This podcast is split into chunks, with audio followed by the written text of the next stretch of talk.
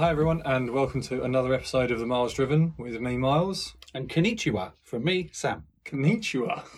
Japanese? Yeah. That's a that's very different, mate. Yeah. Yeah. Do you know That's what? where the Olympics are at the moment. It's a bit of a shame you didn't use that one on the episode we had about Japanese cars. That would yeah, have but been, the Winter Olympics are there at the moment, aren't they? I think. Are they not in Japan? are they in or is Japan? it China? I think they're in Can't remember China. now. I've done a miles. Anyway, moving on. no, no, we're going to find out where these Olympics are now. If there's an opportunity, you point out every single no, time. I I've think you're right. I think it might be China, actually. Winter Olympics, Team GB. Oh, it just told you about the sports they're playing. I just want to know if it's in. This is a very car-orientated podcast to start our. Um, it- it's actually quite bad. I don't know where it is. I was That's uh, in Beijing. ah, so yeah, it's not in Japan then. Oh, well. You could have gone for a, have. Chinese start. But I didn't. And No. here we are. So let's move on. Okay, yeah.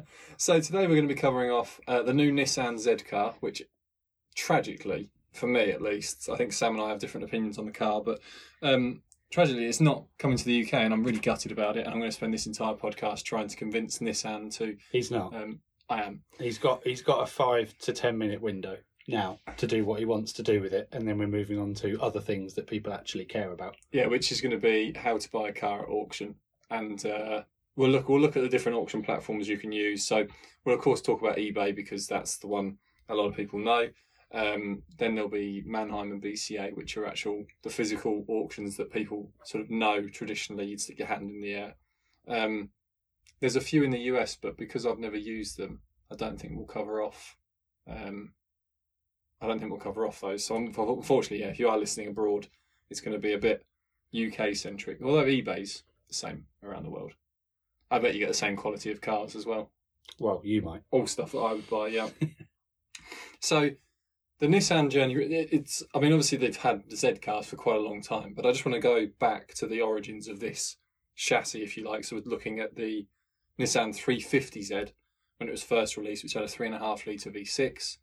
That did, I think it was 2003 until 2009 uh, when it was replaced by the 370Z. And the 370Z managed to do uh, an 11 year stint in the UK. So carried on until 2020. I think they, they, they finally dropped it very start of 2021. So last year it was gone. Um, I, I've, I liked both of those cars. Uh, the 350Z actually, when when uh, I was younger, was the car I, I remember driving one a few times, and I don't know, just really really liked it. It it offered something different, something else other than your BMW, uh, German, you know, um, Mercedes and Volkswagen Group um, setup of, of coupes, and wasn't really interested in the British Nice stuff. bit of a generalisation of the whole German country automotive scene there. Well, yeah, because I was just thinking You about. those Germans, effectively, is I'm what you just- said there. I'm just thinking about if you wanted to buy a sports uh, coupe in 2007 in the UK. What you know? No idea why you're looking at me. there's a couple of Japanese things you could buy. 350 350Z would have been one of them. Everything else um, that we had here was essentially German.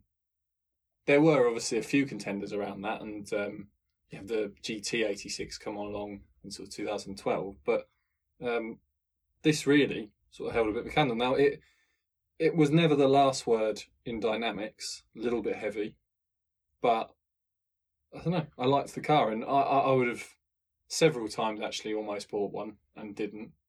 Um, A classic Miles. I should have bought one but didn't. There's about eight podcasts on cars that you should have bought and didn't buy. I think the 370Z was the one I was really because the 370Z had a slightly higher roof, so it was slightly shorter in the wheel, uh, not in the wheelbase, but bumper to bumper. But it had a slightly higher roof, which I think would have helped me out because from the three, I remember getting in 350Zs and it was, it was tight on the roof line. I think if you're, if you're a bit of a taller guy, I don't think you have to be really tall, but if you're a bit of a taller guy, I think um, you would have, you know, you'd have to sit in one just to make sure you've got a good bit of comfort and you can see around okay. Um, the the this new Z is it is it going to be called a 400Z Sam? Is it just called a Z? I believe so. As in it's I'm, going to be I'm seeing no proof so of anything Z. but yeah, the new Nissan Z. That's okay, what they're saying. okay. So yeah, and to be fair, Um, it's just marked as seventh generation with what I, what a lot of people are sort of saying is a reskinned 370Z, which I think is a little bit unfair. I think I mean it's got a it's got a, a, a more modern setup of an engine with turbochargers in it. Um, power, Sam, you, you've got some power figures on this one. Uh, twin turbo V6, 400 horsepower. Did it say the size of the engine or not? Uh, it, that's the three litre, I think. Okay. I read somewhere. 0 to 60 run? 4.5 is a calculated figure. Okay. That's not, too bad. It's not confirmed. Um, I, in fact, I think that's probably pretty much exactly what you'd want on this age. So, interestingly, this car um, was advertised on the Super Bowl halftime show. You know how they people companies pay millions to to be there. Only car, only car company to advertise a car that was not electric, and to instead say, okay, we're going to advertise as a car that is still using combustion because we want to sell it. Um, ultimately, which I really liked. I like Nissan for that because they could have so easily just fallen in with the with the plug-in crowd. Um, The plug-in crowd. oh, it was just. the I, generalisations are sweeping through the podcast this week. I know. I understand why a lot of these companies did it, but they they basically paid a lot of celebrities a lot of money to, you know, make the electric cars that they sell seem more appealing, and they, they could at least do a mix, um, which I think Nissan did in their advert. I think they brought in a couple of their other their other models, but the actual concentration was on the on the Z car. I really like the look of it. I know Sam's got a different opinion. I think it looks like a yawning, guppy child from the front. So ten out of ten from Sam there, as you can hear. The back, the back's all right. I mean, the back's quite nice. It's got that sort of sloping back that reminds me of like a, almost like an Aston Martin Vanquish potentially, or something of that ilk, or a Bentley Continental Oh, GT, or something like that. Okay, yeah, yeah, I can see that. Um, I'm just, I'm gutted they're not bringing it here. I know it's low volume for them, but we're having the GR86 from Toyota come over. Um, this I think was going to be price pointed about forty thousand dollars in the states. So let's just say forty. You got something right for once. It was forty thousand dollars. I know it's because there was a it was a media release about the price of this car, or not a media release. There was a couple of journalists that said it's going to be thirty thousand dollars, and everyone was, including me, very excited. And I was like, "It's going to be thirty thousand dollars. They have to bring that to the UK. Like, as in, I have to go and find the whoever the CEO is of Nissan now. That The bloke that ran them hid himself in a violin box and flew himself to. Um, This is a story that I don't know. uh, it was the Carl, Carlos Ghosn, goes on, goes Right. on. He was the chairman of the the group. So you had Nissan, Renault. Um, And he just decided to post himself somewhere. so he was arrested in Japan on, I think it was something like a, uh, a corruption charge, and he said no, this is all rubbish, basically, and um, instead of hanging around to face trial, invited an orchestra to play at his house where he's under house arrest. Right. Hid in, I think it was a cello box, and they walked him out in this box, and then put him onto a private jet, and the private jet flew off. Interesting. And uh, I've just come across a picture of it actually next to an old Nissan 300 ZX, oh yeah, which is one of my favourite old Japanese cars. So the back, the remember. back, I think it's got um, They're quite similar. Just Mm. reminded me of how good a car that was, though. the Just 300 to ZX. interrupt your uh, smuggling story. Yes, the 300 ZX. Actually, thinking about it, that was uh, a twin turbo. Yeah, says it on the back. Yes. um, this one is. I think. Did you say it was a twin turbo? Yeah. So they they are leaning into that. Not so much the 350 and 370 generation, but Yeah. actually the generation before that, the ZX generation. Yeah, which was a nice car. Maybe it will look better when I actually see it.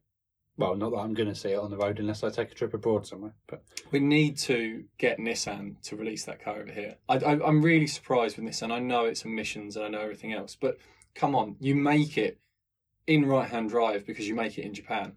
Just send over, you know, two or three thousand to the UK with a mile per hour on the speedo. That's what that's. I mean, okay, there's a couple of little differences they have to do apart from that, but it's not any great shakes for them to get this vehicle over to the UK. And yes, it would be low volume, but actually, I think the market for this type of car would probably have its best moments now because there's a lot of people who would say, well, I'm not going to be able to buy another one. Um, I know that this is the last time they're going to release something that is just uh, an engine car, you know, just an internal combustion engine, and it's got the right styling tweaks. I just, I, I'm a bit gutted it's not coming here. I, I genuinely thought it would.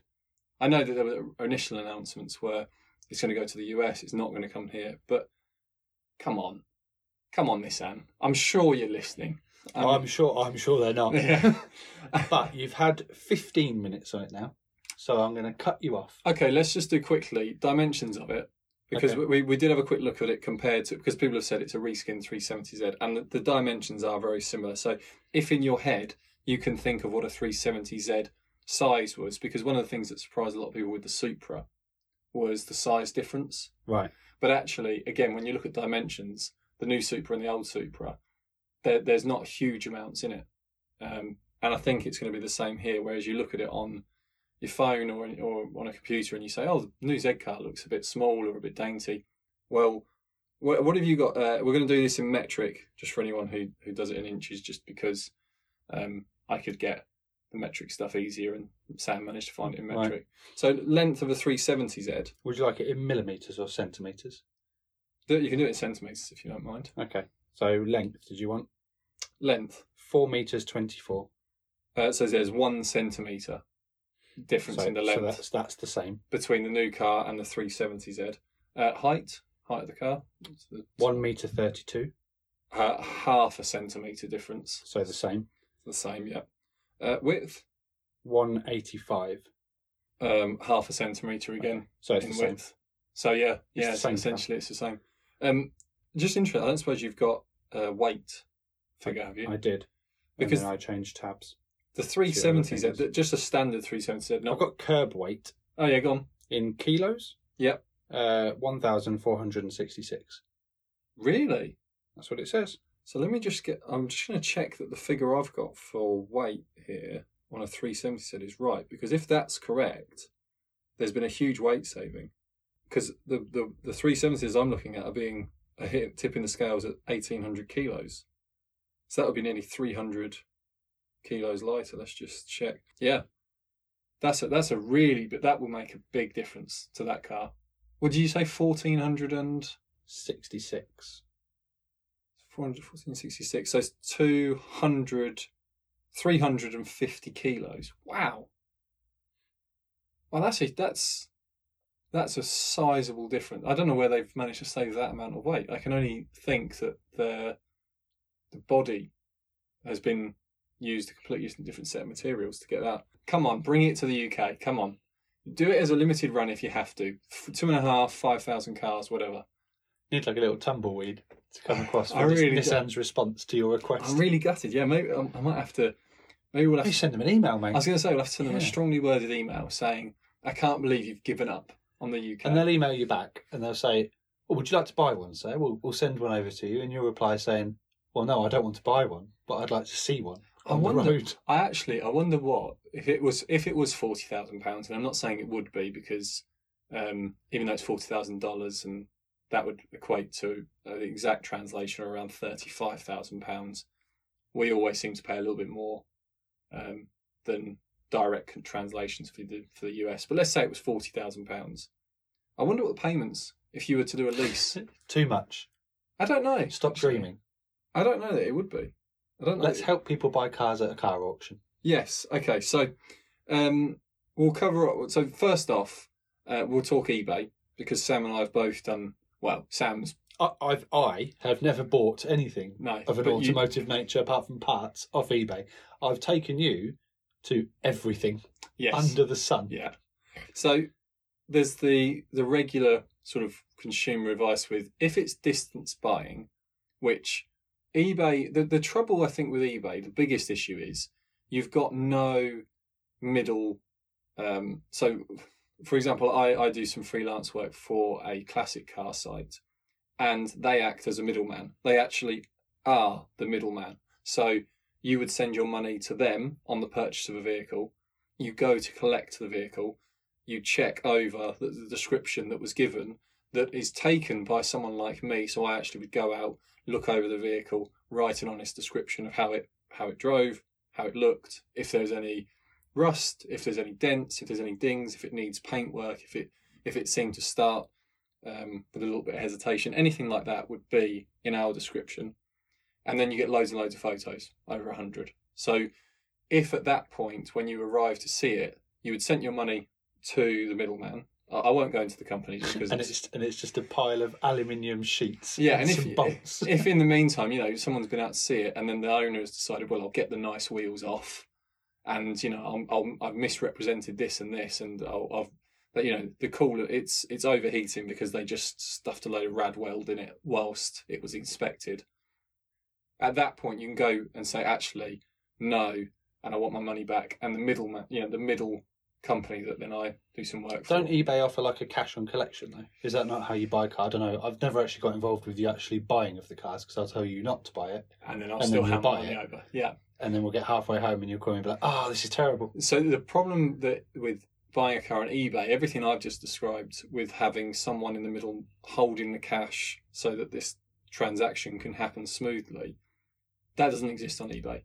And a lot of the time, if someone has misrepresented a car, you are kind of left to be the one to find that out. And if you were to message eBay and say, well, you know, um, someone sold something on your platform that isn't represented, and I know this because I've been through it.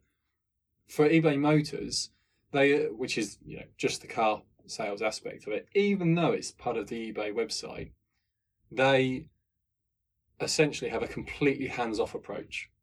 As in, if you bought a TV on eBay, Yeah. and they said it's a 50-inch TV that's high definition, and when you got it, it was a box TV from 1999. Um, then eBay would raise your case if you've paid through PayPal. You can go through the steps to um, get a refund and everything else like that. With cars, they don't meddle. They just they, that's their business decision. Um, if it comes to car parts and things like that, then, then there's a different. They take a completely different attitude. But actual physical vehicles, their attitude appears to be best to have a hands-off approach because it gets too technical too quickly, and I can appreciate well, it does. that. Yeah, I noticed that you uh, you went for the TV analogy and then quickly moved on very very swiftly to avoid me telling a story you don't want told. Go on, Sam. You can. I'm not sure. Do you really want it told? Yeah, it's fair enough. Uh, it was.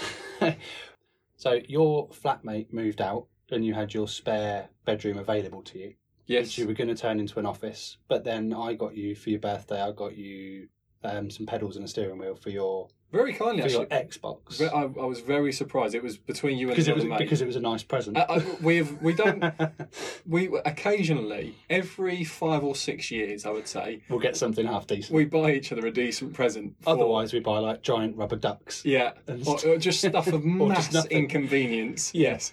Um, but then you decided to move in, move your Xbox into here because you've got like a seat set up, haven't you? For your, I got the racing now? Yeah. seat. So at the t- you bought me the, the steering wheel Yeah. and the, and I managed to then and I bought it on eBay. Funny enough, Yeah. I went on eBay and I thought I wonder if I can buy one of the jigs. You know, this sort of thing where you've got a racing seat and the setup to put pedals and a steering wheel on, so you can actually sit in a racing seat and you've got the steering wheel positioned and the, the, the pedals positioned exactly how you want them. So you had all that, Yeah, so I had that, and then the you corner. needed you needed a screen to yes, show you the vital parts of playing yes, the games. So you'd saved up. I think you'd saved up some of your birthday money and stuff. And I think so. as I don't know if it's Yeah. come across before, Miles is quite a uh, thrifty gentleman. Yes. Let's say he doesn't Yes. like to part with any coins of any value for anything. or notes or anything. So yeah. you know, you found a, a 50 inch curved Samsung, didn't you? For Yeah. for what mean, we don't need to go into the price. I mean, it's it wasn't loads, but it was, No, was yeah, it was it was Yeah, enough. Yeah, yeah. And you went to pick it up. You managed to get it in the back of the car. You I had checked you when had- I was there. yeah, you checked it worked. it worked, and I And thought, great, I was only going to use it for the, the, the sim. Yeah, so you this just is brilliant. you know you had it all padded and stuff in the car, so it didn't nothing happened on the way back. Stopped off to grab yourself some lunch from the garage, a sandwich, I believe. yeah, Got home, got it out. It was in the box still. No, you took it out of the box to bring it upstairs, didn't you? yeah. No, So I, I didn't. I had the box and the TV separate. Yes, because sorry, because you didn't pack it in the box, because that would have been sensible. the small detail was when I went to the person's house to pick it up. Um, obviously, I'm quite tall. They lived in an old cottage, And when I walked in, I couldn't stand up straight in their home. And because I'd said I want to see it working before I take it, just so it's fair to both of us that you know when I took it, it was working, and I know I took it working. The guy had left it sort of on his setup. So I've stood at the back of this, well, not stood, I've stooped to the point where my back is really starting to hurt at the back of the room, watched it go on, agreed with him it works, and then he said, "Oh, I've got to get the the bottom off of it now and unscrew that, and then I've got the box. Don't worry." You, you're making it sound like he had to do some major surgery. He had to. He had to take the stand off the telly, He- and because you were in pain, you said, "No, it's all right. I'll just take the box and I'll take the telly." So he was quite slow, and he didn't know where his screwdriver was, and because I went outside and I said, "I'll go and get the car ready and I'll drop the back seats and all this sort of stuff." Well, I did that the slowest I possibly could. I was even checking under the the, the front seats just to see if there was any pennies or anything there, just just to waste time. And came back in, and he was in the exact same pro- bit of progress that he was before, which was looking for his. Okay, but so by So the I decided to take the box That's when the chain reaction Yeah. started. So I took, took the box separate to the TV and just put the TV on top of the box and put a Yeah. pillow around so now, it. so now we're back home, ground level in the car park. You've got a TV, your sandwich, a drink, and a box, and you've got to get up to the third floor. Third floor, second Yeah. floor. Yeah, the third floor. So, in your infinite wisdom, you decided that, well, I'll only make one trip. I'll get the TV and my sandwich and my drink, and I'll carry them up the stairs. Yeah, and I you got, and you got all the way to the top it. there, didn't you? You got to the last flight of stairs, and then I might have you might I might embellish it slightly, so you might have to correct me. I believe you it sort of slipped, or you were losing your grip. The sandwich slipped. The sa- that's it. Yes, what makes it even better. The sandwich, which could have cost anything in the region of a pound to a pound fifty, I think it was slipped. three pounds. three pounds. I went to Marks and Okay, Spencer's well, three pounds BP, Yeah. compared to your couple of hundred pounds TV. It Yes. slipped, and Miles, being Miles, thought, well, I need to save my sandwich. So gripped the sandwich harder and managed to grip the screen of the telly and cause what turned out to be a two inch thick, maybe an inch thick black line down the screen whenever you turn it on. Yeah, it's about On the three left-hand inches. side? A three-inch black. Uh, But, the sa- basically, but I, the sandwich was okay. I, after that, after hearing the click, You didn't want to eat I, the sandwich dropped, anymore. I dropped the sandwich on the floor in the hallway and just thought I'll just get the TV in because at that point somehow being a bloke I suppose in my mind I thought once I put it in the office everything will be fine. It will be in in its home base. So whatever has happened out here will just not count anymore. And I, I was quite happy at this point because I thought everything was fine. I put it up on the side and I was looking at the setup and I thought this is a great setup. I'm very happy with this. Started eating my sandwich plugged it in, pressed on, and was setting the TV up. And it was, you know, obviously you get the colours across the screen, so you have to align everything up. And it was at that point that I realised why is there a, a black sort of section Why is that not moving when everything yeah. else is moving? and the the it's like fire has dropped down your mouth through your throat into your belly and you just feel like you've collapsed through the floor Do you know what, we laugh now, but I mean, we have a fairly jovial friendship between us and our Yeah. other friend. I mean, there's not a lot of serious conversation. There's a lot of ribbing that goes on, which I'm sure anybody that knows us will will uh, vouch for. I think that was the one thing where we had to actually take a mourning period of two or three weeks before we joked about Yeah. it. Otherwise, I don't think the friendship group would still be Yeah. intact. I, I genuinely was so sad that day I went to the gym with you that night. I don't remember ever seeing you look so downhearted. it's just a television. It was the I got a great deal on the thing, and I was like, okay, I've got I managed to get a good deal. I've managed to set up this racing thing for quite cheap because people have bought me bits of it. because you didn't have to pay for most of it. Yeah. and the only bit that I really had to sort of put any of my own money into was the TV, and I could have downstairs put it into the box. Or just carried it up without the sandwich. I know, Put the sandwich in your pocket. I know. Any anything, but carry it on the corner of the screen. Anyway, I've taken up a bit. A We've got a long way from from the. From yeah, the anyway, so so just to get back to eBay. So obviously so when you buy a you car wouldn't have been able to go back with that anyway. But if you'd got home, hadn't checked it, and, and it was broken, and it was broken, you'd have maybe You- some recourse. you can could open a back. case with Yeah. eBay. But if you get, I mean, you wouldn't get home. But if you got halfway home and your car fell in half, Yeah. You don't have any recourse. then you don't have any. Not through eBay. Um, and so what happens? What is increasingly happening is people who. So I mean, look, there are some genuine people just trying to sell a car on eBay because they think it's the best way to move a car, and because uh, other sites like Auto Trader do charge a lot of money They do. to list. Yeah, they do. Um, and eBay is quite a bit cheaper. But for you as a buyer, when you're looking, there's three things, the three of the critical things that I always ignore, and I would really implore anyone to not ignore. And that is, there you can make contact with these people. You know, you can use eBay messaging.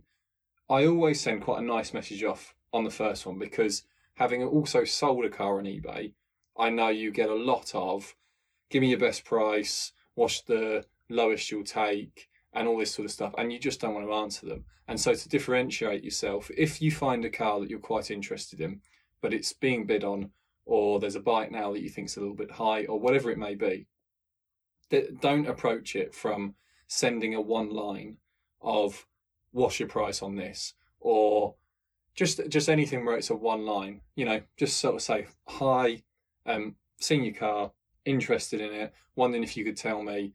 And then if there's you know service history, this is a critical thing for you to know, especially uh, if you are a bit nervous on the price that someone's asking. You you need to understand what you're buying. Has it got no service history? Has it been recently serviced? Is it about to come up for a very large service? Now, there's a small story to this, which is the most recent purchase I had on eBay was a car. I think we talked about We did, brief, very briefly. I think we mentioned it We before, did. didn't we? which was a, it was a Mini do- Cooper We can do a few minutes on it now. um, and it was uh, a checkmate edition, so it's quite rare. It has a limited slip diff from factory, and it's one of the very last of the supercharged generation to have been made. And I just happened to find one that was ending sort of two or three o'clock in the afternoon, and you know I won the bid on it. It was uh, That's that's the thing to mention is looking at the end times as well, isn't it? yes, it Because is obviously that's it could it could be up for a, a, a week. I don't I don't really use eBay, but from what I understand, it could be up for like a week auction or or ten days or whatever. But it won't usually get a lot of interest until the last couple of hours. Yeah, and and sometimes the last couple of minutes. So if you really want something, you need to look at when it's ending. And it's uh, from what I understand, it's quite odd for things to end in the middle of the afternoon. People try and Yeah. end them in the evening when people are not at work, effectively. Yeah, and so the long story short, Sam will probably go into the story of the Mini a little bit, but the, the critical point I want to point out to anyone that's thinking, oh, okay, well that looks like it's not bad money and it's it's exactly something that you want. That car was due uh, a very large. The, the Minis have something in the service intervals where you have to do a very large service, and it was due it in five thousand miles. Now, I knew that it worked to my advantage because I set myself a hard limit as to what I was actually willing to pay for it because I knew that within the next few months it was going to need quite a lot of money spending on it for but once it has that big service and it's done then you've got quite you know just you're just doing your regular oil changes and other bits of servicing and fixing anything that breaks but there is a big service coming up and if you are interested in a car and you think you know everything do double check anything that's coming for an auction this obviously could apply to anything but in auctions you can get carried away very easily especially with ebay because you're just clicking a button Well, also there's a time limit. I think that's why it works for people that may be trying to peddle stuff that's not as good. mm. Not saying all cars on eBay are cons, but if you're looking to peddle something that you want to, you know, but you just want someone to take, yeah you're you're auctioning something that's got a time limit. If Yeah. it's the same with any auction. I mean, it's eBay's probably a bit more finite because an auction for a car in an auction could go on for as long as you need it to. People just keep bidding, yeah and you sort of get your first time, second time, third time, your classic auction stuff. But on eBay, you've literally got a clock Yeah. that is counting down, and you've got to make a snap decision with three seconds to go. Someone's upped your bid by two hundred pounds. Do you want to then pay an extra three hundred pounds Yes. to get it, or do you not? You've got three seconds to decide. You click yes, you click no. If you click yes, you get it. You've bought it. Yeah, and it's yours and and now you're committed to go and So buy I think it people need to be wary of that. I mean, I know that's probably why I haven't bought that sort of stuff. It's a form No. of gambling, I suppose, in a way. You Well, can get yeah. addicted to that sort and of thing. also yeah because you are taking a chance and it's you know big risk big reward Yeah. sometimes but um just to go back because we'll, we'll come on to that mini one in a minute because it is actually quite important that story for how it ends Yes, it but- is. Yeah. just to highlight another one i was looking at a golf r32 And Yes, it that was while I was away, wasn't it? It was while you were called away. me in Portugal about it. Yes, and it was fairly local to me. And I messaged the guy on eBay, and what I'd always say is, if you're trying to get someone's phone number, and you know you you do you are really serious, again, differentiate yourself from all the other people because the amount of people that will just send a send number question mark. Yeah, we just, you just compose it as if you're composing an email to a prospective job Yeah, just or someone that know, you're professional. yeah, just the way you'd fr- start a conversation with someone you've not met. And if you're if you don't work in an office and you you know you're not used to it, you just have a, the same decency you'd have with any stranger. You know, hi, I'm interested in your vehicle. I've seen it up. I it looks like I'm not. So in this case, the R32 wasn't too far away from where I lived. And I messaged him. I said, it looks like you're not too far away from where I live. Um, wondering if I could come and see the car today because it had only just come up for auction, and I know with an R32, you can get a good one, you can get a, a bad one, and you can get a very bad one. Yeah, And- well, it goes back to the thing we've talked about before with the performance cars, doesn't it? With people, Yes. unfortunately, the sort of people that buy them. But yeah, anyway, And again, this was a situation where the message I got back was very abrupt from the guy. It was sort of like, um, you know, don't bother coming along if you're if you're just going to try and bid me. And I said no, no. And, I, and my response at that point was, I'm sure you've had a lot of that. I've sold on eBay as well. I know you get it. No, I only live five miles away. Just wondering if I could come and nip and see it today because I'm out with my partner and you know I know I'll be passing by his tone completely changed and he said oh yeah give us a ring. And you know gave him a call really nice guy turned up to his house an hour later. He was out just giving it a quick wash because it was it was summer so it was just a bit hazy like a car gets a bit dusty. And he he showed me how much he loved this car. Yeah, and he wanted any prospective buyer to see it at its absolute best. And it was a, it was a nice chat. In the end, I didn't buy it because it it had be- he had bought it used at some point. He had put the pictures on eBay when he bought it, and he had spent a lot of money on mechanics for the vehicle. But unfortunately, it had but it needed a lot of money spending in other places. The brakes, for example, the suspension was gone. Yeah, uh, but that was all stuff that you counted into it. From what I remember, there was a really random issue where there was a particular heat spot on the bonnet Yes. that we just couldn't work out how it was getting there. So it wasn't Sam- over anything. I mean, obviously, I only saw pictures because I wasn't in the country when you were. Yeah. Looking so at you it, came but- back. I think you were coming back from holiday before the auction ended. And I was trying to send you better and better pictures. And Yeah, obviously- because it was about a day before. I was literally going to land in the morning yeah. and then drive to you, and then drive to the car yes. straight from the Yeah. airport. And the one thing that had caught me, so yeah, brakes are brakes, um, tires are tires. These things that you can look at, and I could sort of put in my head, I know I've got to spend this. But he had had other bits redone that were quite major jobs. So I would, that- you know, I was on the fence 'cause I was like, he spent quite a lot of money on this car. But from an aesthetic point of view, it does need a few. Um, it needs some paint work to get it up to. Know, it's a 15 year old car, but Yeah, I wanted yeah. to bring it up to a sort of standard. But one of the things that confused me was the bonnet had uh, it it been it, basically the paint had like cracked and it was white in areas. Yeah, it it looked like it had been heated. as if someone had a magnifying glass. Yeah. And, and Sam and I both, I I sent them pictures to Sam that I took, and I said, it looks to me like there's been an engine fire. Because it had that look of, But it was just in one specific place, wasn't it? very- was, that was the confusing part Yeah. because it wasn't over a particular part of the engine that would necessarily emit such an intense point of heat. yeah, yeah, and there was nothing I could find on forums to say that this was a known Yeah. issue. Like And I- if it was a wave across the bonnet, for example, you'd Yeah. be like, okay, well, it's, the engine's overheating somewhere.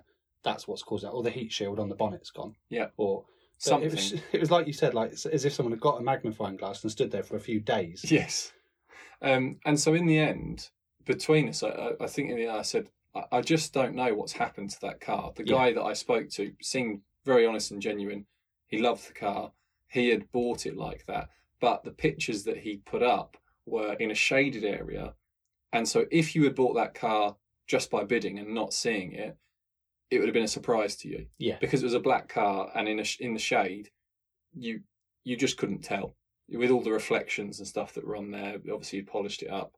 You could not tell that this uh, area and and as I say, it might have just been aesthetics, but without going to see it first, you may have bid your top, uh, top of your budget Yeah. for a car that now really is not the top of your budget, and that would have Yeah, I think I think the main advice there is don't bid top of your budget if you're not going to get to see it before you buy it. Yeah, and so what happened with the Mini is that I won the bidding. You did. I All uh, looked good. To be fair, you'd spoken to the guy. We, I it was messaged. it was the one yeah. thing you'd actually done properly, as in you'd messaged the guy, you'd spoken about it because it wasn't. It was towards the top end of what you wanted to spend, which albeit wasn't a lot, but you know, it's a budget is a budget for a reason. You'd spoken to the chap, you'd got you'd won it, everything seemed okay. So I will stick up for you yeah, on that point. It's just unfortunately it was another in the list of long escapades of utter drivel. this is the problem. I bought so much to, Yeah. on eBay. It's that- difficult not to swear when you're talking Yes. about you buying cars. yes.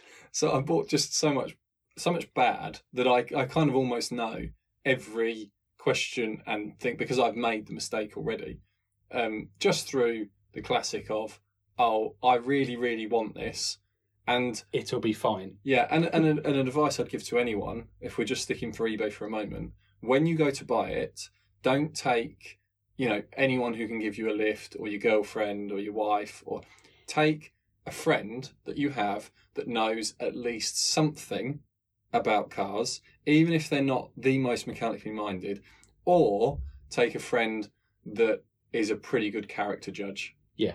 Because Or oh, both. preferably both. one. So get yourself a Sam. Get yourself a Sam. So what I do is I, I it's very rare that I'll ever buy a car without you taking me, mainly Yeah. because I haven't got a car to go to get Yeah. the other car with.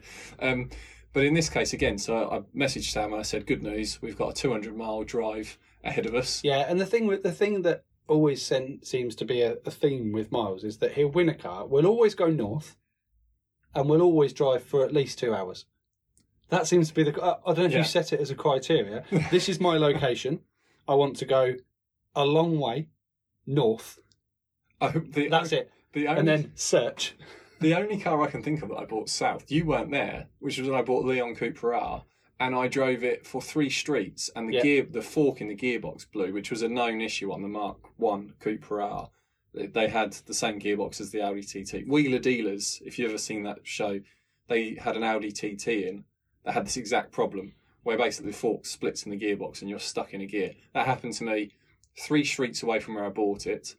I had convinced myself because Sam wasn't there and I'd made the classic mistake. I'd taken my partner with me, and she had no idea. She was cold. She just wanted to get home, Well, at that point, you feel the pressure to say yes because you want to get home. and so the guy, quite decently of him, did come out. I, I messaged him. I said, "Look, something's wrong with this car." He came out and he said, "Look, I know it's probably just the gear linkage," and I was actually agreeing with him. I thought, yeah, it probably because I so wanted this car. It's a nice car. um, I agree that it probably just, and I've had a gear linkage fail on me. Do you remember I had the Focus ST 170, Yes. Uh, yeah. and we were driving along, and all of a sudden I went, "Sam, I've got no gears," and it had the gear linkage had just failed.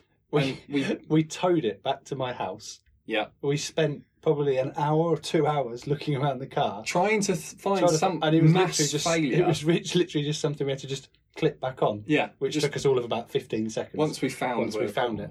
Um, and so, in my excitement, I agree with him. And the guy said, "Look, uh, obviously you didn't buy it in this state, but I will pay for it to be recovered to wherever you want."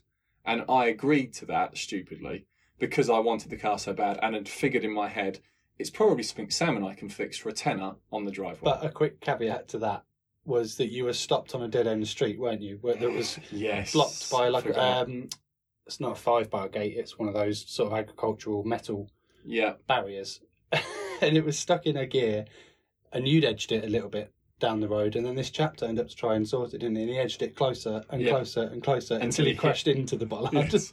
bending the the Yeah. the uh, the bonnet, which I couldn't tell because it was pitch black. And I'd said to him, "It won't go into reverse," which is why I'm so close to this bo- this bar Yeah. coming across the road in the first place.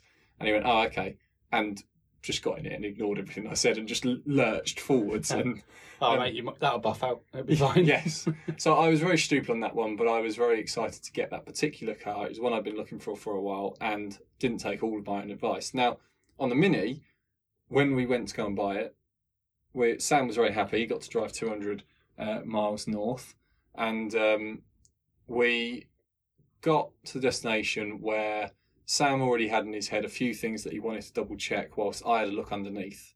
So I, I wanted to check a couple of things, and you know, yes, you you'd done like the detailed stuff, like the rust on the rear frame and the exhaust. and yeah. all that So I just wanted to make sure that it, nothing there was out of the ordinary, and Sam was having a quick look on, over the engine and on the interior. So the interior was fine, exterior looks were fine, Yeah, but, but, you were very uh, you were you, Sam pointed out because he said uh, that car better be cold when we get there. Yeah, because you because don't- that that's a, for me that's a red flag. If the car's hot, someone's driven it. All right, they might they might have it might be innocent, but if you've got a problem with a car, makes a noise while it's warming up, it over revs while it's warming up, it does anything until it's completely warm and run in. You're going to warm it up before someone gets there. Yeah. because then you don't have to be like, oh yeah, it does make this noise, but it disappears. Yeah. Then you're going to lose a sale, and if you're that way inclined, then that it is what it is. So And the first again- red flag for me was the chap that was selling it wasn't there. He wasn't there. He'd he'd gone somewhere and given it to his friend. To go out for dinner. gone out for dinner, yeah, because for whatever reason. Um, given it to his friend who said he knew absolutely nothing about the car, and we were he was happy for us to have a look around it. And we always take, I think we might mention this in another podcast, but Yeah, we always take. You can buy them from Amazon. They're about seven pounds for an inspection light, and it, it's like a wand. It's not very long, but generally speaking, when you get out something like that and turn it very bright and start looking around, if it's a genuine seller, they will keep on a little chat with you and Yeah. they might even sort of say oh yeah i you know you'll probably see this and that and i've but i've had it in you know or or whatever it may be what they won't do is go quite red in the face and go back inside, and, and go very quiet and claiming, disappear "Oh, COVID," yes which is what you said. I won't come too close because you know COVID. so which you know is what But it is that, that's sensible, but it's an excuse that he used. yeah But, I mean, the the biggest red flag was when I put my hand on the bonnet and it was hot. that was the start of the red flags because Yes, the, there was a good many red flags. yeah um i was around the back of the car at the time and i think you pulled the dipstick yes. Now, again, this is why when you're buying a car at auction, especially if it's something like eBay, you go along, you've bid, you've had this great excitement of winning the bid, you've turned up, the car is as you saw it on the pictures, and it looks all okay. You can very easily forget to do some of the most basic checks. When you've got someone with you who isn't so emotionally involved in the car, even if they Or think at all. no, but I mean, you thought it was a quite nice it's a nice car. car, yeah, but I I, I wanted it to, to have it as a, you know, I, I thought I'd buy it and I'd probably never sell it because those cars you can just keep forever and ever and just tinker with and whatever else, and they're small enough that you can keep them, you know, depending on what properties you live in, you can down the side gate. Yes, exactly. um, but you were just smart enough with it to say, okay, do the basic checks. I was looking at other stuff, pulled the dipstick, no oil. Another reason not to warm a car up before someone comes round is you're never going to get a true reading of the oil while the Yeah. car's hot. Yeah. Uh, So because it makes no sense to do that No, before someone turns up. So that to me is a massive red flag. Unless they've got a reason where they've met you somewhere Yeah, or yeah. something like that, that's fine. But Yeah. if you're going to their house, Yeah. and they say, "Oh yeah, it's been what? I've just taken it for a run."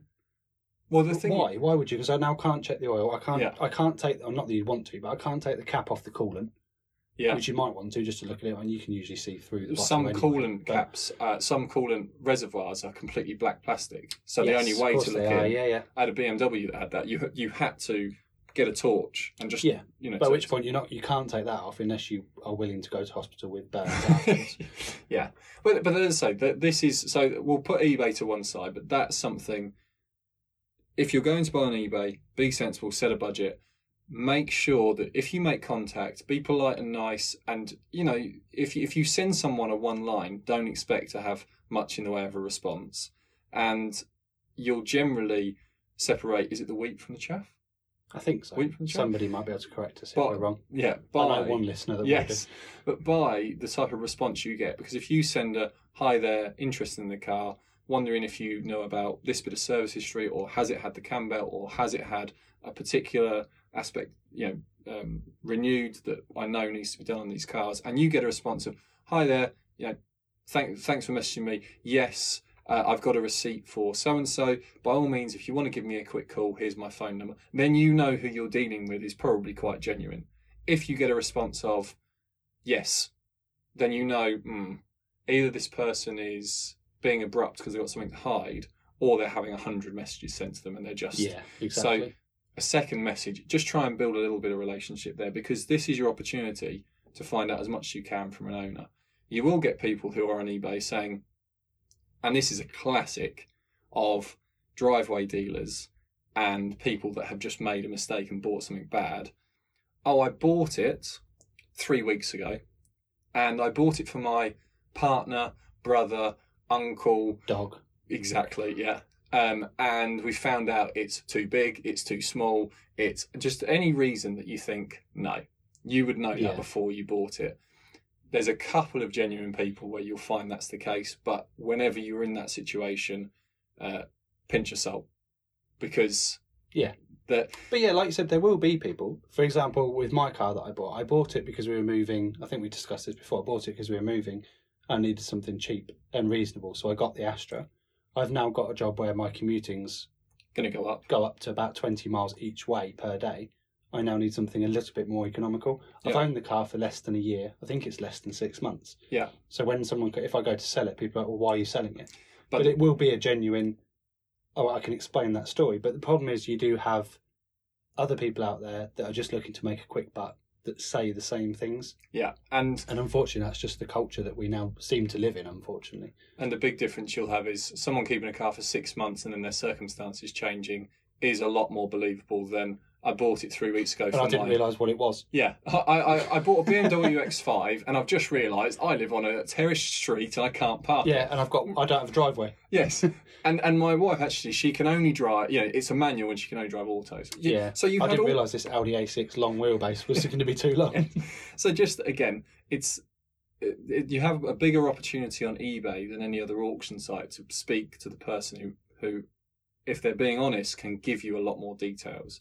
Now, moving on from there, you have the two major car auctions in the UK. Now, at this moment, as we put this podcast out, it's you're not it's not possible for you to actually use them unless you're uh, unless you have motor trader insurance and you're part of the trade. They did this at the start of the COVID restrictions. They've kept it for now. So it used to be you could go along to the auctions, for example, Manheim and BCA, it's British car auctions, and you could go along. And, and I used to do this when I was in the trade. Now, to un- so you understand the hierarchy of what's going to happen, you're going to arrive. You need to go up to the front desk and make them aware that you're there. If you're not a motor trader, particularly, but they will give you a a number that you can bid with. They'll take your personal details and they I think they'll usually ask you for a deposit before you start bidding. oh, okay Because if they've got 500 quid of your money and you bid on something and then run off, right you're not getting okay. 500 yeah quid back. yeah that's fair It's different if you're a motor trader. So motor traders, they have their own hierarchy. Uh, when I went there, I worked for a very large dealer group and we had a, a special card, I'll just say. It, it was a particular colour. And when we arrived, we showed the card. We our, our numbers attached to the card, and we're given free reign immediately because we buy so many cars from them. You're just given a little bit uh, extra pre- uh, preferential treatment. We also pay a lower fee because one of the things you have to remember if you buy a car on eBay, that price is the price. If you buy a car at auction where you're attending it with motor traders, that price is the price plus the fee that you will pay on top. And you need to put that into your budgeting. Now, a couple of things you should be aware of from what information you can get about the cars. You can walk around. Uh, them, I think a lot of them are generally unlocked, so you can open the doors. You can have a quick look at the interior. You can't start them. You can't drive them. Your only opportunity to hear the vehicle run will be when uh, the guys that work there, um, the guys and girls that work there, uh, go to drive it to the main thoroughfare for it to be bid on. And there'll usually be a queue of 10 or so cars that are going through at any one time where they're running. So if you have a quick look through the auction guide, see when it's coming up, go into the room, have a little feel of the room, see who's in there. If you see a lot of guys that are wearing um, sort of sports jacket type things, then you know and, and they've got sh- very smart shoes and smart trousers on, there's a lot of dealers there, and they're probably the preferential dealers, and their bit buying fees are going to be a lot less than yours. So at that point, you need to be aware they may be willing to bid higher than you because their total cost It's less. It's going to be less than what it will be for you. And so you may have, especially if it's, for example, if it's something that's a bit sporty, a bit rare, um, that they know they can make a profit on. If it's something that has its risks, be careful not to go over and above because when these auctions move, they move fast. So get a feel for the room. I would always suggest have a wander around their big places, identify if you've got three or four cars in mind, have a look at all three or four of them. Look at where they are and then go straight into the room and see just get a feel for who's there. If you see a lot of people that just look like your average guys maybe they brought their kids or you know they're dressed in jeans they may still be traders but it's li- less likely that they're the dealers who are coming from the top end who are going to have the lowest fees to buy. So just get a feel for the room because particularly those dealers they'll make things move fast and they are the classics of it's a chin nod Yeah. so when I used to bid, I would stand with my general manager, and between the two of us, we'd be putting a bid, and so that we didn't stand out. Again, it was just a tactic because if you've got one guy who's bidding quite strongly on a lot of things, other people might just bid him up to Yeah. make him spend more money. So my manager would be in, he'd sort of nod, and this is an almost imperceptible movement sometimes. It's a nose moving half an inch Yeah. but that he's put his bid in. He would leave the room. I'd then stand around. There'd be a couple of things come in, and I'd be a little bit more obvious. But once the auctioneer has, has seen you bid, you don't need to be making great flailing movements with your arm. He knows you're Yeah. in the bidding. If you're a member of the public, though, and this is your first time at an auction, throw your arms up. Make sure you're not going to be missed. It doesn't matter if you embarrass yourself. You're there to buy a car. Don't worry about what other people. Well, you're not think. going to see those people again. You're going to buy No. that car. If you buy it, you're going to Yeah. end up getting it. You're going to drive off. That's it. Job done. You don't Yeah. have to see these people again. Realistically, they just they're they're just there, like you said, just to do bulk buying. So, Yeah, they are. And and for them, if for example you're there because you really want to buy a I don't know, a um, I was going to say a Mitsubishi, but I couldn't think of any recent Mitsubishi models that I want to mention. But a Volkswagen Golf, but you really want it. It's not for you. It's for someone else, and they're really intent on buying a particular color. Yeah. Let's say a green one, and there's one in this auction. Now the other dealers, they're not going to. If there's 17 Golfs going through, they're not going to be too precious about the colours. They they'll avoid stuff that is Yeah. hard to sell. Well, exactly. So the green. Yes. example. Yeah. But if it is, you know, uh, a green, let's just say it's a green, that's what they want. If they see again that someone's interested in it, there's unfortunately a bit of a pack mentality. He's interested in it. Why is he interested in it? Maybe I should bid on it. Yeah. Particularly with some of the younger guys, because I would look around, with, and again, I work for a big group. If I saw three or four people talking about a particular car, I want to know why, because I might be able to make some money on it and maybe I've missed something that they haven't missed. Maybe it's got an optional extra. So don't make yourself too obvious, but have it in your head that all the other people in that room, they don't really care. If the green one goes, it goes. There's a black one after it, there's a silver one after that. So wait your turn, hang around, get a feel for the room, see who's in there. Now, when your car is about five or six from being run through, go out and you'll see it running and all you can really ask of the people who are driving it in is they can give it a little rev for you. They're not going to sit there and rev the nuts off of it. They're not going to try and notch it into every gear for you. They are employed to move cars around. Be friendly to them. They'll be as friendly as they can back, but they're not employed as customer service to to make sure that you make the best purchase. They're there to move a car. Don't get in their way. Don't annoy them. Just be honest, straight, and say to them, oh, interesting, mate. Can you just give it a quick rev? And preferably have two people there. Have one of them stood round the back, you stood near the Yeah. engine. And if you have a little listen, does it sound normal? Have someone around the back. Is there white smoke? Is there black smoke? Is there anything that would give you any indication? If you're still intent on buying it and you see something wrong, don't, just do not get carried away. Yeah, don't rush. There's no need to rush. There's there's so many cars out there. Just because this one looks good, Yeah. there might be another one of those. You just might have to look a bit harder. And that's why I say if you can take a friend who is not so emotionally involved in this purchase because they will spot things. I genuinely, I've walked past, and of the two of us, I'm the one that worked in the motor trade and should be able to spot more things than Sam. But if I love a car, if I'm turned up and I've already in my head can see myself driving it home, Sam will spot 10 things more than I'll spot because I'll just walk straight past them in my rose tinted Yeah. sunglasses. And you'll be like, should that be like that? And it will make me think twice. And the same for an exactly. auction. If you're bidding and you put your hand up and now you're in, and now that everything's moving, it's going fast, and you can see some traders are in, and there's a few people nodding, and you put your hand up again, have someone with you who can say, just don't forget, we're not going above 7,000, for example. Yeah. So then when it Have gets, limits. they, they, you know, obviously they don't want to say it loudly, so Yeah. maybe Don't walk in there going, I'm going to spend seven grand. Yes. but you just there's a few subtle things like that. When you let's say you win, okay, now you've won, you'll be the lot number will be shouted out. If you've missed it, you should have it in your program. You go over to the front desk. So you come out the room, front desk, there'll be a few people working behind there, and just make sure you've got all your details to hand. These people deal with they deal with a lot of people. Some of them who which are traders having a bad day yeah. and they're the ones that get the well why can't you find it what so if they're a bit abrupt with you don't take it personally just make sure you've got everything to hand and what you need is whatever number you were given to bid with what lot you you won and some form of payment ready to go along with some proof of id and if you're in a queue just make sure it's to hand and that way the person on the other side if you then want to ask a question oh has he got all the paperwork you know because they'll have stuff behind and again, this might be announced. It might say full service history. It might say partial.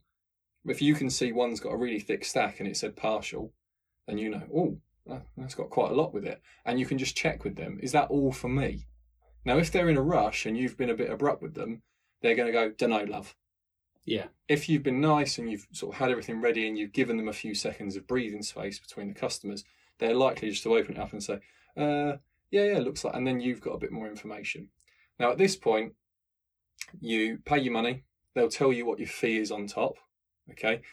Uh, If you're buying a car of quite a large amount, probably worth calling your bank beforehand to tell them, I'm going to be spending 15 grand, 20 grand, 10 grand, 5 grand at a car auction. Because otherwise, they might block your card if you've never ever been one before. And all because unfortunately, there is a bit of a hotspot for fraud again, and the people working there need to be aware of it. So, moving on, the next thing you need to do is go around to the back. You'll usually be given a location for where the car is. Again, you're going to be speaking to people that are just asked to move around cars, and they're not going to be customer service friendly facing like you would at a car dealer. Don't expect it. I'm sure many of you won't. Once you paid your money, you'll be given a receipt. You should be given at that point the V5. Now, if the V5 uh, the, or the logbook, the registration document, however you want to call it, if it's not available, you need to question why, and you need to make sure that you're you've got a very clear invoice of the car, the number plate, everything else. The fortunate thing you'll have is if something turns to be dodgy about this car, at least you did buy it from an auction place, and you can go back and say you sold me a stolen car Yeah. because they exactly, should yeah. be doing their due diligence on making sure it's not uh, a write off, or at least if it is, it's um, announced that it's a write off. Yeah. Um, that it's not stolen and that it doesn't have existing finance. Now, again, if you HPI a car that's going through the auction then and there, it may show existing finance Okay. because there's I'll give you the the other end of this is someone goes into a car dealer, they've got a three year old car that they had on a lease, they're returning it, they're getting a brand new car. The car dealer, for whatever reason, you know, he, he's stuffed with stock. He can't put it on the forecourt, so he has to send it to auction. This wouldn't usually happen. It would be a much older car Yeah. or okay. off brand. Um, it goes to auction. At that point, he hasn't or the dealer hasn't settled the finance, Okay, so it would be settled when the car was sold. So Yes. if you were looking before, and it wouldn't necessarily show up as clear. it wouldn't necessarily show as clear. And and don't panic at that point. Generally, um, it it all happens very quickly, but it sometimes can take a few days. And again, you can just mention it when you make the purchase. Is it uh, showing finance clear? And someone should be able to give you that answer. And if they say no, you can just sort of say, can you can you just write on it and put a signature or something saying it wasn't finance clear when I took it? If you're nervous about that side of things, but you have got some recourse to go back there and say, I gave you my money, it's not finance clear. If two weeks down the line it's not, but again, it's one of those things. Be aware of it.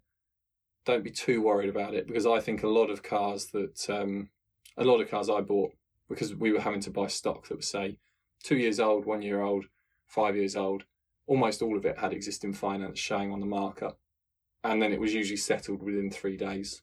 And if we sold it quickly, we would sometimes have to contact the finance company because we were trying to finance the car And they won't finance a car that's got finance. that's got it. finance, and you have to explain to them.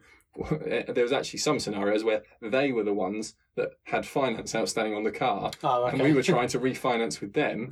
And so it was like, look, can you speak within your own departments to understand Yeah. this is paid off, and it it resolves itself. But I, th- I think a lot of people would be, I mean, I would be nervous going to a car auction. So I think it's quite handy for people to be able to refer back to this and know what sort of steps you need to take, what you need to have ready. So you, Yeah. because everybody would want to go in there with the air of, I know what I'm doing. of course, It's like if I sent you to a builder's merchant now and said, can you go and get me a ton of sharp sand, um, some cement, and all the bits that I need to do this? You'd go Yeah. in there and you'd be like, headless you're right, mate. Um, I need to get some uh, some sharp sand and some ballast. Right, how much do you need?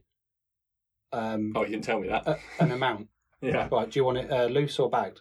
Uh, um, I- I'm not sure. yeah, Not saying you're stupid, but No, no, because but- you don't do it, you wouldn't know that I wanted two ton loose ballast here. Yeah. I wanted a ton of sharp in a bag. Yeah. And again, this is something. If I'd been there five times with you and seen you do it, You'd be a bit more confident. yeah, and Or if, I, if you had a podcast to listen to first about ordering building materials from Higgins. so this was another thing I want to mention, and it's a really good point you make, Sam, is that if you are interested in buying from an auction, one of the big car auction sites, try and go to one before the day you're going to buy. just as a spectator. As a spectator, go along. You can do that. You know, you register at that point, and it, and it gets you'll get some of the feel for the day and how it goes. And it's like anything when you walk into a new building for the first time, a new office when you start a new job, or a, or a new construction site when you're starting a new job, whatever it might be, you don't know the place immediately.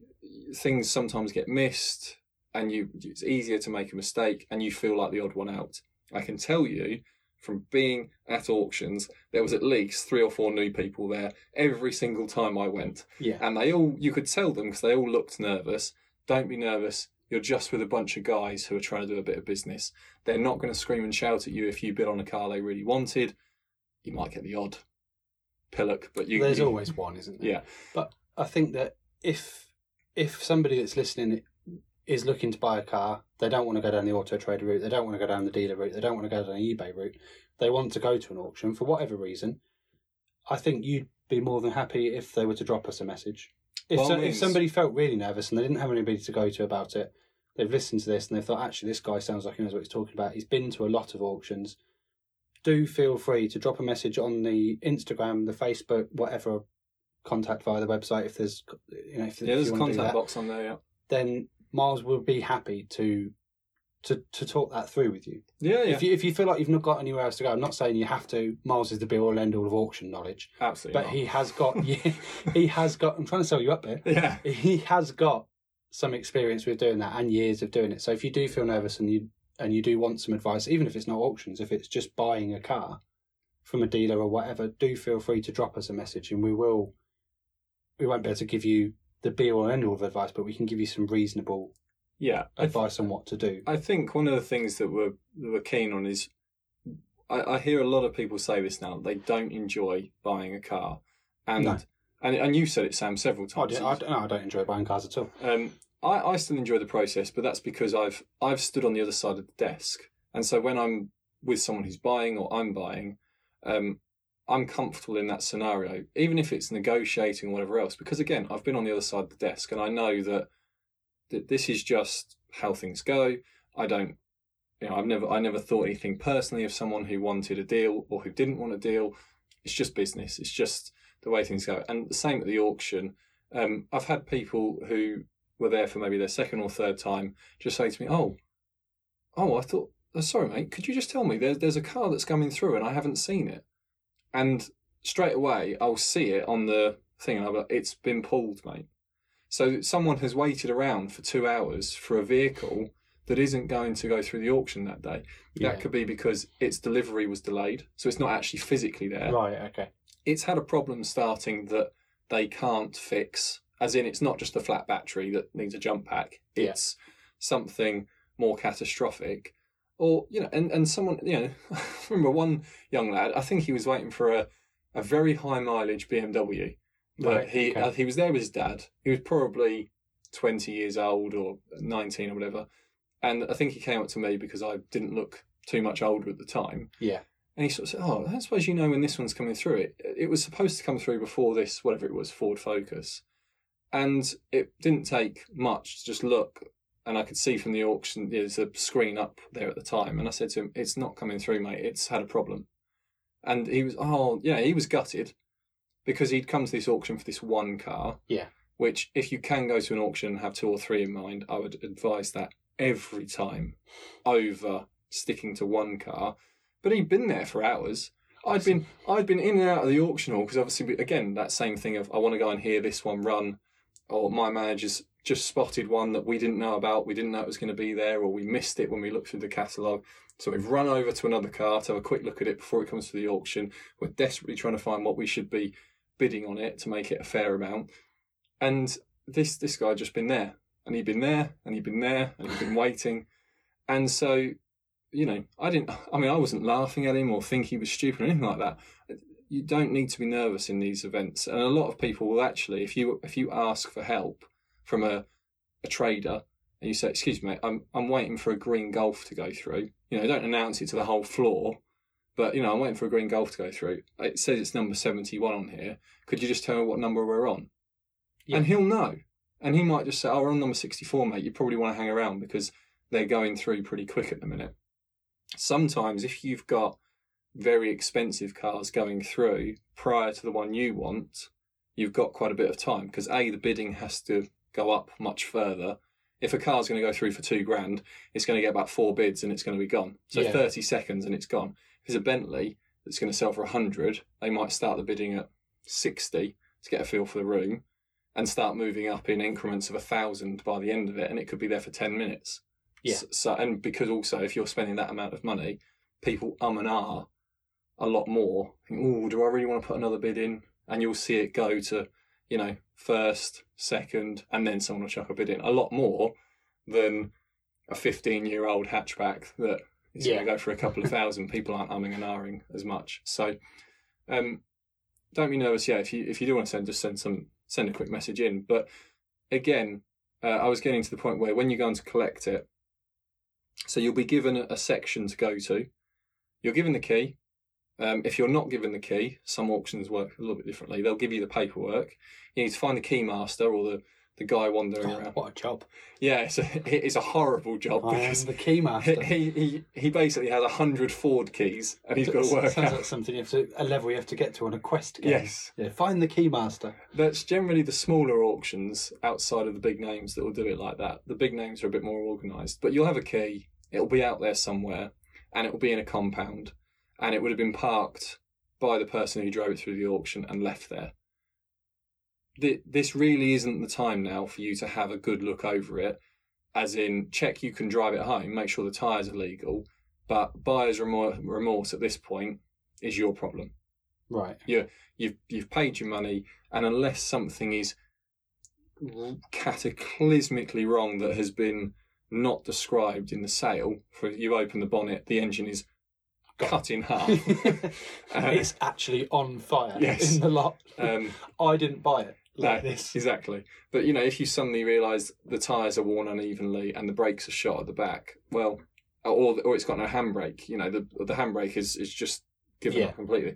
Unfortunately, you've made your purchase now, and this is why I say, if you are going to go there, if you've got a seven thousand pound hard budget, you need to take out your buyer's fee, and then you need to take out some money to repair it. And you know what? If you don't get it at the lower thing, at the lower budget, Just move on. just move yeah just accept it unless it's something that's rare that you have been uh, waiting for for a long time that you you know you're willing to be more flexible on budget because I don't know you always wanted one of these for years and years and years and this is your opportunity whatever it may be but have that accepted in your mind I had one picked it up and there was no ha- like the electronic handbrake had failed which I didn't know obviously uh, there was a, a bit of a clue because I was like well it's been left in gear on a flat surface but some auctioneers just leave it Yeah, in yeah. gear press the button nothing press it up nothing it's got no handbrake. So I call my manager straight away and I say to him, just so you know, uh, I can't remember, it was a Passat or something in the VW group, I think. Uh, it might have been an Audi actually. I said to him, um, this car's got no handbrake. And he knows money's paid, even though we are, you know, one of the card holders for a, a better account and stuff, he's not going to get anything from anyone. Yeah. So we, we took it, we drove it, and you'll drive up to the security guard. He'll want to see proof that you haven't just managed to get your hand on Yeah, the key. yeah. Um, You've not just stolen a car from them. so again, just have the paperwork on the passenger seat and just have everything there. And if he says, "I need to see your invoice," show him your invoice. If he says, "I need to see invoice and logbook," just have it ready to go. Um, because the longer you hold him up, the longer the, the, the shorter he's going to be with you. And you've got ten traders behind you who are all trying to load up a lorry on the outside, and the lorry driver's getting angsty with them. And that's where it becomes a bit of an intimidating environment because some people we've we've had it before where we were loading up a trailer because there was four cars we wanted and we couldn't get four people to drive them back. So there was a trailer waiting out the front for us. The driver's on, you know, he's only working until let's say three o'clock. I can't remember exactly what it was, but he's going to go home. Yeah. If those cars aren't the back of his truck in the next hour, he's just driving off, and we've Yeah. got no way of transporting the vehicles. And so we need to be quick in and out, quick in and out. And as much as I won't go shouting and screaming at people because I just accept life is life, we should all be a bit more, a bit nicer to each other. Other people don't take that. Um, No, they don't. That's true. so that that sort of caps it off. If you have any more questions about buying a car, um, as I said, at the moment the auctions aren't running physically. Uh, the ones that are running physically. Oh, I, actually, there was one uh, last one I want to cover off, which is the online auctions that are for. They're set up more for performance cars and classics and everything else like that. There's a few very well known ones, named ones that have backing from celebrities and stuff like that. Um, I'll, I'll just give one piece of advice on them. Usually, you'll get lots of pictures. This is a sort of thing I work with them. You'll get a lot of pictures. You'll get a pretty good description. Bear in mind, um, some of the online auction places, they are not middlemen. They work very similar to eBay. They will not really give you a lot of backing if something goes wrong. And so, if you're buying from an online setup, um, check its reviews for us first. But if you if you haven't heard of it before, and even if you have heard of it and you know it's got a bit of endorsement from whoever, make sure that you are able, if possible, to view the car. And if you're not able to view the car, there will usually be about 150 pictures on these online um, auction setups. Pay great attention to any of the smallest details because when you turn up to take it, you're taking it. Yeah. Um, so just just a, a small bit of advice, which is read read what's written, and if there isn't something that you're looking for, put a message in. It will go to the seller, and if you don't get a response, just forget about it. Don't think, oh well, I'm sure he's just forgotten. They haven't. If you say, I don't know, um, what's uh, Sam? You think of anything that needs a, a big bill at any point? Uh, five litre supercharged engine in the Jaguar Land Rover group when it first came out in about 2012, uh, 2010. They had a, a cam chain issue with the followers, I think it was, so they were recalled for it. Okay. If you're bidding on a Range Rover or any of the Jaguars at the time that had that engine, and you put in a message say, has it been recalled, and you don't get a response, forget about it. Because the seller knows and it Yeah. and there there could well be a reason why he's decided not to put it through a conventional auction where it will be running as it goes through the auction Yeah. Okay. and every because I again from those conventional auctions you get a bit of a tuned ear for what sounds like it's running like an absolute bag of spanners Yeah. because some things are not clearly running like an absolute bag of spanners. Um, and something like that would just be making a little bit of a chain rattle noise. Yeah. And they know it and they don't want to. That's why they've gone for the nicer auction route because they assume you won't notice on pickup and the problem's going to happen 3,000 miles down the road. Yeah, and you're gone then. You're gone. well, it never never happened when I Yeah, you must have broke it. You must have driven it too fast or whatever else. Yeah. So just if you do your due diligence, do your research, and you ask a question through the platforms and you don't get a response, don't hang on for it. From the people I have met that I've turned up to do an appraisal of their vehicle and do the pictures, all of them so far have been desperate to talk about their car. And if someone sent them a message, they would want to tell you all about it because they're gutted, they're selling it, or they need the space. Or um, one chap was moving to London. He had a, a a bike that he really liked, and he was just gutted. And I could tell he was gutted. It could be a case of they need the money as well. Yeah, it could also be the case, the, and and they're they're selling it. But if you if a message came into them, they would go far and beyond to give you every little detail. I mean, one chap that I went to go and see, he was asking me to take pictures of the tiniest of details underneath the vehicle, and I was like, look.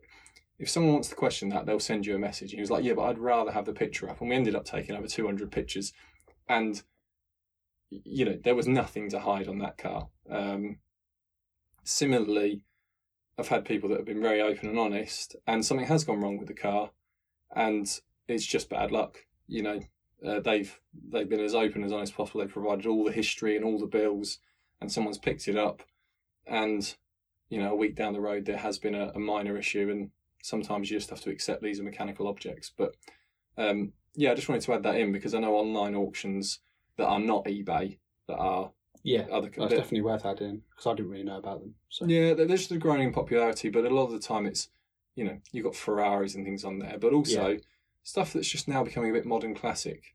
Mhm. And I'm not just talking about, you know, Sierra Cosworths, but things that are from the early 2000s that are probably sitting in that 10 to 15 grand mark that you possibly been saving for a little while or you've got a bank loan or whatever the case may be for you and you think, actually, I didn't get to buy one when they were new. I found it on a good site. Yeah. It's got great pictures. I want to make a purchase. Well, just take a step back for a second because, it, unlike in the real world where you can have your friend sort of saying to you, hold on a minute, yeah, you, you, you can't really do that when you're online. And once you bid, they're going to have your money off you and the deal's done. So don't hesitate just to send a, a quick question in. And the good ones will make sure that question gets to that seller in an instant. And some of them actually have live on the bottom of the auction that You can just put a message in to seller and they'll come and you'll see the good sellers. They'll be there every day. You know, usually after work, they'll nip on and they'll answer everyone's questions. And Yeah. it might be even that the question you wanted to ask has already been answered. But it's just a little bit of advice on that one. Sam, I think that I think that's Yeah. covered up. I think it's it's quite a comprehensive one. yeah. It's quite a long podcast. I Yeah, think. So- although- but it's not. It's not a problem. I, no- I noticed It's a handy one. that some other um, automotive podcasts they're doing two or three hours. Yeah. So you know, I think we're okay. Oh yeah, no, I'm not saying it's a bad thing. I just know we usually try and keep it around an hour. I know we've gone over an hour, but it's it the, to keep it an hour. We've had to cut out half the information that we've given. Yes. So I don't think that would have been a good idea at all. No, I think it was important this time that we tried to be, you know, trying to give you as much as possible. I, I, might try and put an article up for this on the miles driven, but the trouble is it, it it's quite detailed and long, Yeah, and so it made more sense just to do talk, it as a yeah, podcast. through. And also, someone may be listening to this right now on their way to their first ever auction. Yeah. Or re-listening on If you are, let us know. We'll feature you in Yes. Miles' article. Yes, um, but you know, you don't want to sit there and read ten thousand words or whatever it is on. No. you No, you just want to listen on on the way. You think, oh, okay, so I'm just going to walk in. We could maybe do a bullet point article. Things things you need. yeah, What to you- check. When to check. You know, we'd, we could maybe do a shortened article yeah. if people want it. You And know, let us know, guys. The, the the the key takeaways if you're going to a physical auction, make sure you've got identification with you. If you haven't got identification, you're not bidding on a car. End Yeah. of. End end of. Like there's no. They take absolutely no exceptions to that, and that included me, even though I was there under uh, a dealer group. Yeah. If I didn't have ID to show who I was, they were they were not interested because they were like, well, you could have just nicked that card from anywhere. Yeah, exactly. So I found want- it outside. Yeah. I want your name and I want to make sure your name's on the list of approved people to be here under that thing. So make sure you've got some ID. Don't think you can just turn up with a wad of cash either. They they've got. pr- I th- When I was doing it, it was sort of the last days of people turning up with wads of cash. Um, you're not going to be able to give your deposit in cash, and for a lot of the time, they're not going to take more than um, 500, uh, 500 pounds or a thousand pounds. Yeah, 500 grand, that'd be right. yeah. Um, so yeah, you, you need to take a bank card with you, and on that bank card, it's probably worth just making a call, just because you don't want to be at the desk with a queue of ten people behind you, and your card getting declined because you've never been here before, and you're trying to send twelve thousand pounds through to a car auction place. Which happens because we've been sat in some bloke's house in the Yorkshire Dales, uh, no, the Peak District somewhere, weren't- Yes, waiting for an hour while Yeah. your bank got back to you about authorising a payment, and it wasn't even for that much. No, it wasn't. So but, it does happen, and if, which I'm sure everybody knows. But and you know the banks sometimes bearing in mind. yeah they can be a bit slow on it and it means you'll be hanging around and if you're waiting for you know if your mate's waiting for you and it's lunchtime and it just adds a lot of stress Yeah. to a situation that i understand if you're doing this for the first time is stressful anyway. Yeah. So and even if you're doing it for the 10th time because there'll always be something a little bit different from before. There'll be a different auctioneer. He might be a bit quick. He might be a bit slow whatever else. But go there make sure you got your id you, you've got your bank aware of it. Even if you don't make a purchase at least they're aware. And you can tell them on the phone i don't know if i'm going to buy something today but if i do it's going to be to so and so company and because i'm going to be looking at buying a car. At least they've got that marker on there turn up register yourself, walk in, have a look at a couple of auctions. If your car is the first one to go through, then blimey, make sure you've been to a few beforehand because that, that sometimes happens. You're one of the cars has to be the first one that day, Yeah, yeah. and if it just just so happens to be the one you're interested in, and it's the first time you've ever been there, you could end up bidding two grand more than you your budget, Yeah. and find out on the other side of it actually it doesn't it doesn't go into fourth gear. Uh, so you know, just be a, a little bit aware of things like that. But yeah, I think that's covered. And and on eBay, try and take a a Yes. friendly mate with you who's willing to drive you hundreds of miles and tell you, "I don't mind if you don't buy it, mate." Friendly slash a bit of a mug. Yes. Slash. the amount of times you have said to me, "I don't mind if we go home empty." but every time you buy the car, and Yeah. every time it's broken. yes. And most of the My time, poor mother Yes. has had so many cars on her driveway over the Yes. years that are just there. yeah, Oh, do you, know, do you want to use your driveway? Well, I'd love to, but some idiot has turned up that's Yeah. a friend of my son's and just dumped a rust bucket. Yeah. and he'll be underneath it in about three hours when he finishes work. Yeah. that, was- that was the older thing. Yeah, um, and now, now you've got a nice big driveway, Sam. So Yes. the, these things will be. Unfortunately, it's mine, so I don't have a higher. No. Well, I do have a higher power to go to to, to veto anything. Yeah, but unfortunately, if, if she's but- not there, then it's Yeah. fair game. She knows where you live, though. yeah. Um, but yeah, no, that's it for today. I hope you enjoyed the podcast. We shall catch you in the next one. We're doing a, uh, I think it's gonna be. I think our next one is our triple header, which is all about Formula One. So it's last season, a quick recap, um, how the season sort of ended, and championship and things like that, and then what Which is just to, in case it puts people off, it's not going to be a massive whinge fest uh, absolutely about the final race. We will cover that ever so slightly, very quickly. as part of As just part of the what's led general to conversation. it, yeah, and everything But- else. Uh, and then the the last one, the three, is going to be us looking at next season, the new cars, some of the new drivers that are coming in. Um, so look out for that one. I hope you've enjoyed this one. Have a great day. We'll catch you uh, catch well in a few days when the next one comes out. yeah, take it easy.